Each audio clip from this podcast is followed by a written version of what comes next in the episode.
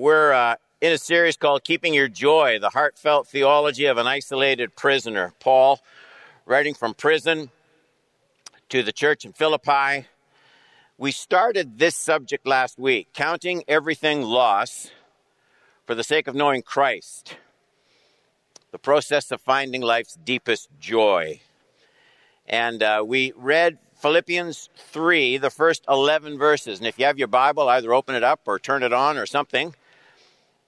Here and at home, let's, let's uh, follow along as I read Philippians 3, 1 to 11. Now, there are texts in Philippians that just read, you know, they're just glorious in the way they flow. My God shall supply all your needs according to his riches and glory in Christ. This isn't a text like that, where he deals with a, a an important subject, but it's not one that frequently would get read as well, that's just one of the most beautiful texts in all the Bible. It's not a Psalm 23 kind of text, but it's an important text. So, Philippians 3 1 to 11.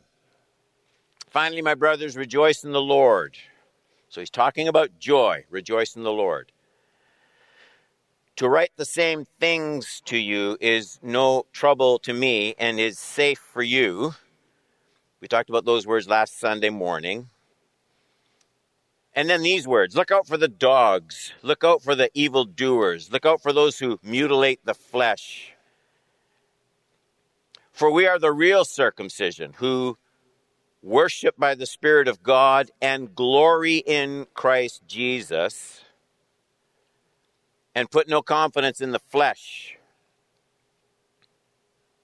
Though I myself, now, when he says confidence in the flesh, he doesn't mean flesh in the way that it typically gets used in some of Paul's writings as, as sinfulness, expressions of sinful nature. Flesh just means circumcision and those outward fleshly acts of the old covenant. That's what he's talking about there.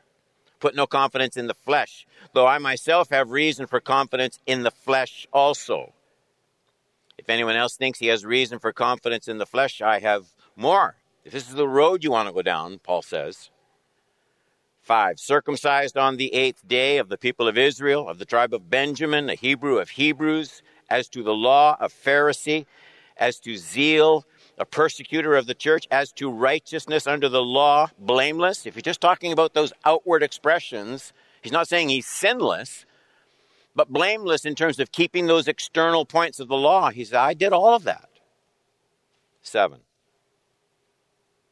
But whatever gain I had, I count it as loss for the sake of Christ. Indeed, I count everything as loss because of the surpassing worth of knowing Christ Jesus my Lord. For his sake, I've suffered the loss of all things. And he's not mourning about it. He says, I count them as rubbish. That's quite a sentence. In order in order that I may gain Christ and be found in him. He's not talking about just an academic thing here. Be found in him, not having a righteousness of my own that comes from the law. He said I was blameless on that kind of righteousness. But that which comes through faith in Christ. The righteousness from God that depends on faith that I may that I may know him and the power of his resurrection and may share his sufferings becoming like him in his death that's a strange phrase that by any means possible I may attain the resurrection of the dead and last Sunday we we started out on our study of the process of finding life's deepest joy and how that process is rooted in counting everything else loss for the sake of knowing Christ. And I said there were three roots to this um, joy quest in the life of Paul. Three roots to it. And last Sunday night we just studied, last Sunday morning we studied one. If you want to find deepest joy in knowing Christ, you must set yourself to be against what is contrary to Christ. It's a hard truth. In addition to the Philippians text, we looked at Romans 12, 8, and 9, where, where Paul writes and says, Let love be genuine. So it's a text about love. Love for God, love for others. Let love, let it be real, spiritual, genuine love. Well, how do you know if it is? Let love be genuine. Abhor what is evil. Hold fast to what is good. And, it, and he ties it in. 10. Love one another. So this love is both vertical, love to God, love to people. And if you, if you really want to be a genuinely loving person, you have to be opposed to what is evil. If I'm going to love Christ, it isn't just a matter of giving him a hug or singing the right song or raising my hands. To love Christ is to hate what Christ hates. And to love brothers and sisters in Christ is to love them as Christ would love them. Rejoices in the truth. So that was the first, the first uh, step on this joy quest that Paul talks about. It's a, it's a strange one. It's not, it's not one that comes naturally that you just pick up by reflex. That joy comes from knowing Christ and loving Christ. And loving Christ means hating what he hates. And we would think that just makes you bitter and cynical. And Paul says, no, it makes you joyful. It's the surprise. There are two other two other principles on this quest for joy. Let's pick them up now. Point number 2 then, if that was point 1. Religious devotion and moral performance, if it fails to exalt the greatness of Christ, is a hindrance rather than a help in knowing God. Now, that theme takes the majority of Paul's text. It's actually in verses 2 to 9. I know we just read it, but I want to go over these verses again because they're, again, they're not naturally inviting verses. So Philippians 3 2. Look out, look out for the for the dogs, he says. I'm going to change that color to that. You okay with that? How many are okay if I go yellow instead of red? How many prefer red? I'm going yellow. Look out for the evildoers. And he's going to talk about what kind of evildoers he's talking about. He's not talking about bank robbers, muggers. Look out for those who mutilate the flesh. He's talking about people who want to attach the old covenant, in this case, to knowing Christ. He says that's just evil. Those are evildoers. Three, for we are the real circumcision who worship by the Spirit of God and, and glory in Christ, Jesus, and put no confidence in the flesh, though I myself have reason for confidence in the flesh also. If anyone else thinks he has reason for confidence in the flesh, I have more. He seems pretty bold in that statement. Circumcised the eighth day of the people of Israel, of the tribe of Benjamin, a Hebrew of Hebrews, as to the law, a Pharisee, as to zeal, a persecutor of the church, as to righteousness under the law, look at that, blameless. But whatever gain I had, I, I counted as loss for the sake of Christ. Indeed, I count everything as loss because of the surpassing worth of knowing Christ Jesus my Lord. The, the surpassing worth of knowing Christ Jesus my Lord.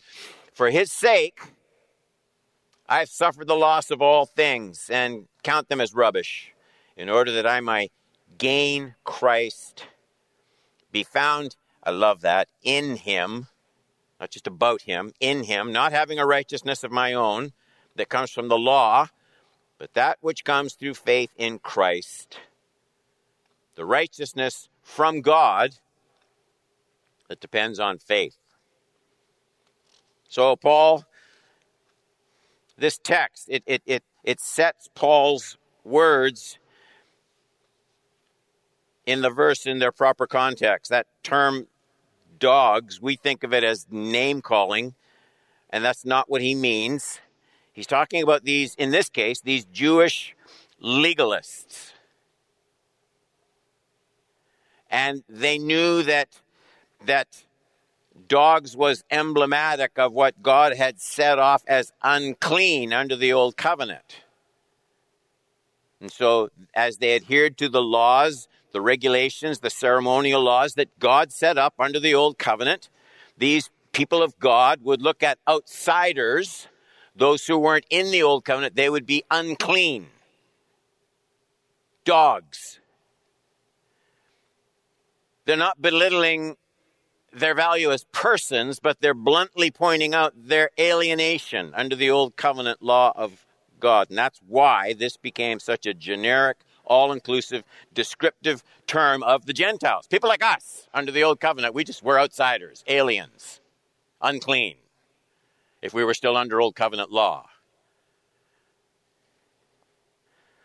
But the thing is, that's, that's not the, the point that was really stunning in this text. What, what should be shocking to all of Paul's readers is Paul isn't talking about the Gentiles in this text. If he were, every, all of his readers would have had no problem with it. Those who kept the ceremonial law of the Old Covenant, they would have nodded in agreement all those aliens, all those outsiders who aren't part of God's covenant, the unclean. And then, and then Paul does something in this text that's totally unacceptable. He's applying those words, you can tell with all the references to circumcision and his past, to Hebrew of Hebrews. You can tell that when he uses that term, he's not talking about Gentiles, he's talking about Jews.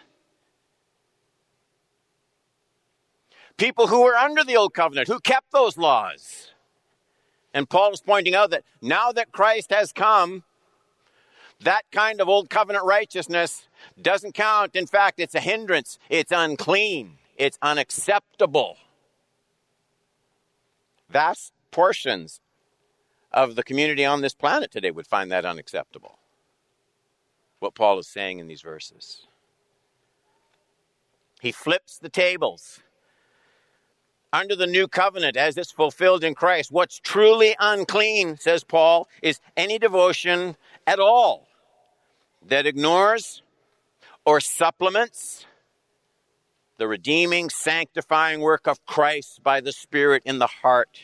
To insist on any religious observance, in this case, the Old Covenant law, but to insist on any religious observance to supplement the work of Christ is unacceptable, unclean in God's eyes. Paul then gets a bit autobiographical. We read those verses about his own religious pedigree. He says he kind of outshined all of them, verses 4 through 6. And, and then he makes that bold statement in verse 7 But whatever gain I had, I counted as loss for the sake of Christ. That's the crucial verse. That's the crucial verse. We, we have to let it say all that the words mean, or we might miss Paul's point. Paul's point is not that he has become indifferent to his former religious devotion. Like I was going down this road and I changed my mind and I'm following Christ. That was my preference, that was my choice. That's not what he's saying at all. Like he can he can take his former religious life or leave it.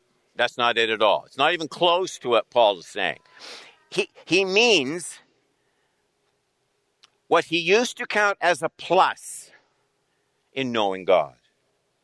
What he what he used to count as a help, an aid in his pursuit of God, he has now come to see as a minus. It's not just that it isn't helpful anymore. It's that it's, it's a hindrance. It's a, it's a loss. We understand loss. You used to have this in your investments a month ago, and now you have a loss. We know what that's like. When he uses that word loss in verse 7, not gain, but loss, he means, he means when you, when you try to bring anything else in terms of a supplement, in terms of a, another object of religious attention and devotion to, to help you find God as an aid to what Christ has already accomplished on the cross. He says you're, you're blocking out what Christ has done. it's, it's a hindrance, it's hurting you. Most people don't recognize it, but what Paul is describing for us in this story of his own life, it's, it's the process of his own repentance. We, I'm doing a series Sunday nights. We'll finish it next Sunday night on repentance. I think it's one of the most important things we've ever taught, the eight parts to it. We think of repenting for the bad things we have done, and we do it mistakenly, but in church understanding, we think of repentance at the beginning of our Christian life. I repent when I got saved. Paul isn't talking about the bad things he did. he's talking about he's talking about what his life used to be at its religious best. He, he's talking about the way he spent his time and his very best moral and intellectual efforts in the construction of an attempt to please God. And he says, now I have to repent of that. This was the process he had to repent of. Repentance means becoming divinely opposed to what used to enamor. It was turning from what he once considered best in life, not worst. I love the words of Karl Barth. He has a brilliant little commentary on Philippians, and he says this about these verses. He says, I quote, The repentance Paul describes here is nothing less than seeing the heights upon which I used to stand as now being abysmal, the assurance in which I used to live as utter lostness, the light I used to have as darkness, the plus itself changes into a minus. And then Paul gets to the very heart of the matter in that eighth verse.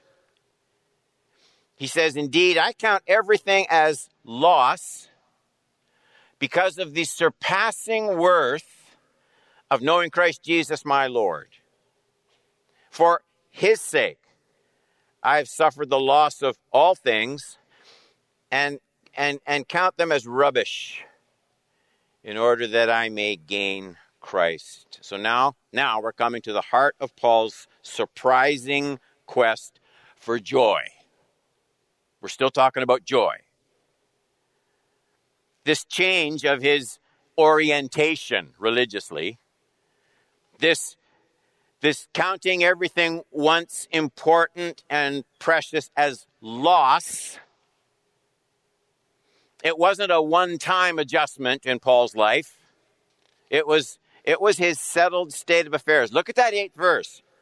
He says, Indeed, I count. Notice the present tense. He's still doing this. This is how he lives. Wasn't just on the road to Damascus. I count right now, daily. This is what Jesus meant when he said, You take up your cross daily, right? He's not talking about getting saved. He's talking about the way, the way you orient your life, the way you view things, how you process things.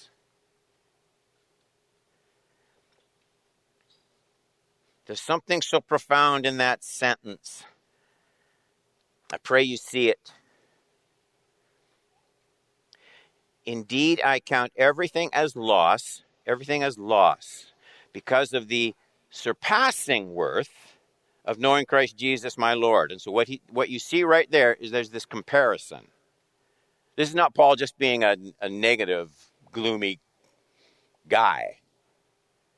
He, he's discovered something, found something, and when he compares, he compares the way he tried to please God before with what he has in Christ, it makes it easy for him to say, This is worthless. You only you only know the true worth of something, anything, when you compare it with something else.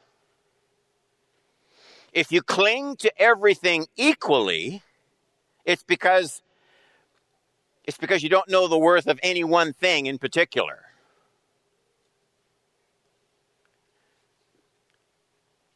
Paul didn't just know Christ was wonderful and good and gracious and loving and mighty. That's all true.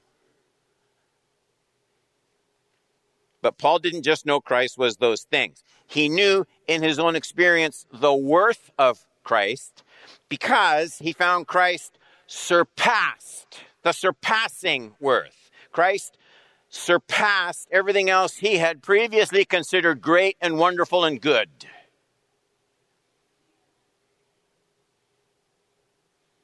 Notice carefully that this is the very word Paul uses in connection with his discovery of the greatness and worth of Christ. He says in verse 8, Indeed, I count everything as lost because, because of the surpassing worth of knowing Christ Jesus my Lord.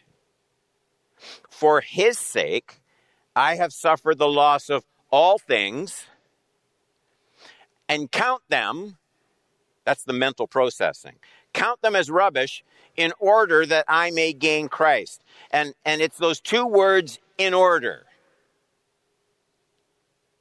They're, they're timing words.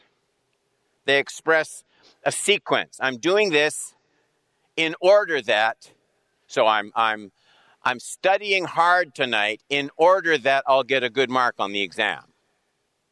That means the studying comes first, right? I'm limiting my intake of desserts in order that I can lose five pounds. It's when you use words like in order that, in order to, you're expressing a process. This happens so that this can happen. So that's what Paul's doing here. Paul means to emphasize that this counting everything as loss suffering the loss of all things. He's saying this comes first in sequence of knowing Christ or gaining Christ in verse 8. Now, forgive me, but that's that's a very neglected emphasis. It's worlds apart from the commonly held notion of just accepting Christ. That's the way we've come to talk about it. You invite Jesus into your heart, right? That's how we say it. You accept Christ. And it's, it's we get it. It's not bad. We know what we mean when we say those words. I'm not, I'm not saying there's anything wrong with them. I'm simply saying it's very different from, I have counted the loss of all things in order that I may gain Christ. It's a little different. It's a little different.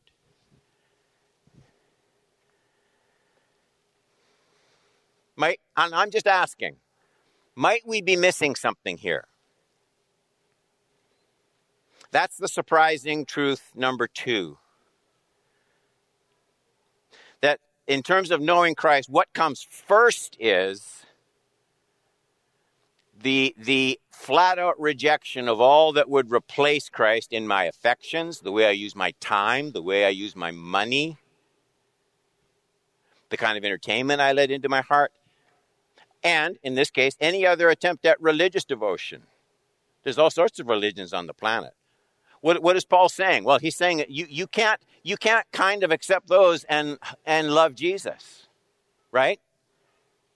So, so there's this, you count them as rubbish. Anything that would be a substitute has to be counted as rubbish, or you can't know Christ.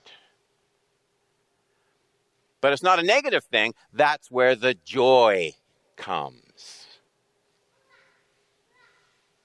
On to the third insight on the quest for joy. Our lives are deepened in richness as we embrace the joy of suffering for the cause of Christ. I see that in verses 10 and 11. I want to make sure I show you that these, I think, are rooted right in Paul's, Paul's sentences. That I may know him, so there's still the goal. We want to know Jesus, right? We want to know Jesus. That I may know him and the power. We don't want it to be academic, we want it to be living. The power of his resurrection and may share his share his sufferings, becoming like him in his death. We got to figure out what that means. We're, we're not all going to be crucified on a cross for other people's sins. He can't mean that. Like him in his death, that by any means possible I may attain to the resurrection of the dead. it's interesting if you scroll through your guide on your cable TV and try and find religious programming, you won't find this emphasized very much in any of the broadcasts. That's why it's so interesting. It's so interesting that Paul specifically states the purpose of the power of Christ's resurrection as it's experienced in our lives. It's, it's to lead us into, into counting the cost, bearing the cross, paying the price gladly in a culture that pushes in the opposite direction. And it's, and it's the very first thing Paul mentions. After the power of Christ's resurrection is, is uh, suffering in Christ's name. That I may know him. See that in verse 10? Put your finger under those words. That I may know him and the power of his resurrection. And we all go, Amen. Praise God. And may share his sufferings becoming like him in his death. And we go, well, wait a minute. the meaning of suffering for Christ, we've already looked at. And it's best made clear in a text we've already studied Philippians 1 27 to 30. When someone asks you about taking up your cross, the kind of stuff we're talking about. We, we know it's a religious thing that we're, we're supposed to agree with. We sing about the cross and carrying the cross. Um, we, we talk about dying with Christ, right? We talk about, we talk about death to self. And it's very hard when you have all of those phrases. We, we know there's something in them, but what exactly, what exactly does Jesus mean when he invites me to take up my cross every day if I'm going to follow him? What, what exactly does it mean to, to know him and, and the fellowship of his suffering? What are we taught? What kind of suffering do we participate in for Christ? I get it. If I'm a missionary in in in some uh, country where I'm, I'm put in prison for spreading the gospel. I, I get it. That's suffering for Christ. Uh, Paul, he's in a Roman prison because of Christ. Okay, I get that. But look at us. How do we put meaning in this suffering for Christ? Because it's, he says that's the way you get to know him. And I want to know him. So what does it mean? That's what this text is about. I think it explains it almost better than any other. Philippians 1 27 to 30, we're almost finished. Only let your manner of life be, so we want it to be worthy of the gospel of Christ. So that whether I come and see you or am absent, I may hear that you are, here we go, standing firm in one spirit with one mind, striving side by side for the faith of the gospel, not frightened in anything of your who would these people be? Do we have opponents? You're following Jesus, right? You're following Jesus. Do you have opponents? Do I have opponents? What's he talking about? This is a clear sign. So you're standing firm in face of your opponents. This is a clear sign to them of their destruction, but of your salvation, and that from God. Now, look, here's the same terminology that we're studying in the Philippians 3 text. 29. For it has been granted to you that for the sake of Christ, you should not only believe in him, we do that, but also, isn't that the same term? The fellowship of his sufferings? But also suffer for his sake. Okay, what's the suffering, Paul? Tell me. Engaged in the same conflict that you saw I had and now I still have. So, what we're saying under this third point is our lives are deepened in richness as we embrace the joy of suffering for Christ. Now, what is suffering for Christ and how does it bring joy? Suffering for Christ, we had it defined by Paul and we have it defined by Jesus. Suffering for Christ is standing true to Him in a culture that doesn't like you standing true to Christ. That's it. So, suffering for Christ isn't my arthritis in my hand. It's not the sore neck. It's not migraines. It's not that. suffering for Christ, for Christ, not just suffering as a Christian. You can you can experience sickness and suffer as a Christian without getting bitter and discouraged and trusting in Jesus. That's true. But suffering for Christ that's something different. Suffering for Christ is when the culture says, that's unacceptable. What Jesus said and what you believe, that's unacceptable. And, and we're not going to tolerate that kind of thinking in our society. And there you are. What are you going to do? That's what he's talking about. And, and he says, suffering for Christ, you pay the price, but ultimately, it becomes real in your heart and you find your deepest joy in the Lord. Whereas, if you have a belief in Christ and you kind of try and hold on to the fact that, well, I'm a Christian, but at every point where the, where, where the peer pressure of the culture wants to modify your beliefs, if at every point you cave in, you'll know in your heart, there's no joy there because you'll know in your heart that you're a fraud.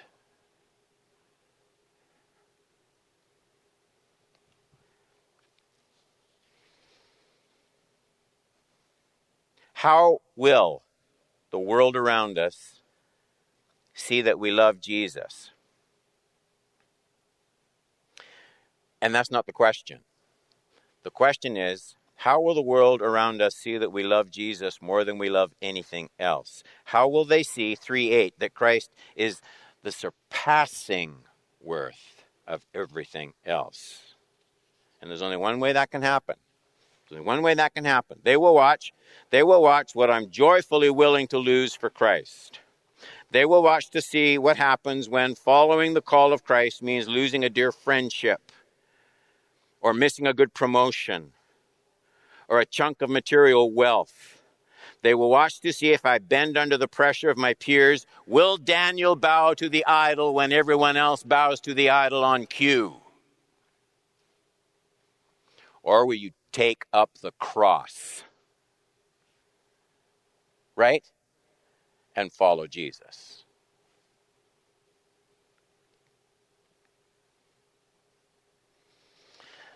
Now, with the link with Paul's theme of abounding, resilient joy starts to become clear. Suffering for the cause of Christ brings joy because it brings fruit for Christ's kingdom. We aren't just consumers who say we believe in Jesus. We found what finally matters eternally. What about these difficult words, though? That I may know him and the power of his resurrection and may share in his sufferings. Share in his sufferings. Jesus was here, and because of what he said and what he did, they killed Jesus. Becoming, so that's this becoming like him in his death. But what's this phrase mean? That by any means possible I may attain to the resurrection from the dead. Does Paul mean that he has questions about whether the resurrection is certain or not? Does, does he mean he's not sure he's going to make it? Does he mean he has doubts about all of it? And no, that's not it. He, he means he still strives and wants to keep striving to make sure he lives his present life constantly willing to demonstrate the surpassing value of Christ and that eternal destination. He wants to keep that at the center of his heart. He doesn't want to take it for granted. He wants to labor constantly in that direction. Maybe he says it most clearly here in our last text. Same writer, Paul. The Spirit Himself bears witness with our spirit. I want to show you that this, what we're talking about, this taking up the cross and suffering for the cause of Christ and finding that it's the ultimate source of joy, I want to show you that it's not just Paul having a bad day in Philippians 3, that this is all through the New Testament. It's a theme, not an isolated statement. So Romans 8, 16 and 17. The Spirit Himself bears witness with our spirit that we are children of God. And if children, then heirs, heirs of God, fellow heirs with Christ, provided, same thing, provided we suffer with him in order that we may also be glorified with him. Understandably, the verse we usually quote is just verse 16. The Spirit bears witness with our spirit. And we talk about it like it's some kind of a standalone verse, but it isn't. It doesn't stand by itself. It's unbreakably linked to verse 17. Our lives participate in Christ's power and resurrection, not lightly and not automatically. We demonstrate we are heirs of God and fellow heirs with Christ by our willingness to joyfully suffer all things, whatever may come our way, as paying the price for being devoted to Christ in a culture like ours. And we find that ultimately that's where the reality of faith gets expressed, the joy of faith gets deepened, and the world starts to see not just our belief about Christ, but they start to see the surpassing greatness of Christ. And everyone said, Let's pray.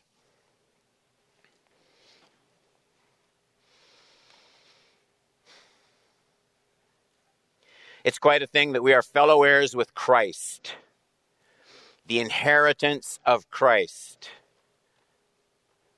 ascended to the right hand of the Father, risen and reigning Lord. His risen body from the grave, that we're heirs with Christ. He has provided that for us. We share in Christ's inheritance. Make us willing, Lord, to follow as Christ, as Christ despised the suffering and the ridicule. May, may we find ourselves for the joy of our Lord, taking up our cross daily, so that the world will see not just what we believe doctrinally, but the preciousness of Christ as we count everything else rubbish for the sake of knowing Him. In your name we pray. Amen. Amen.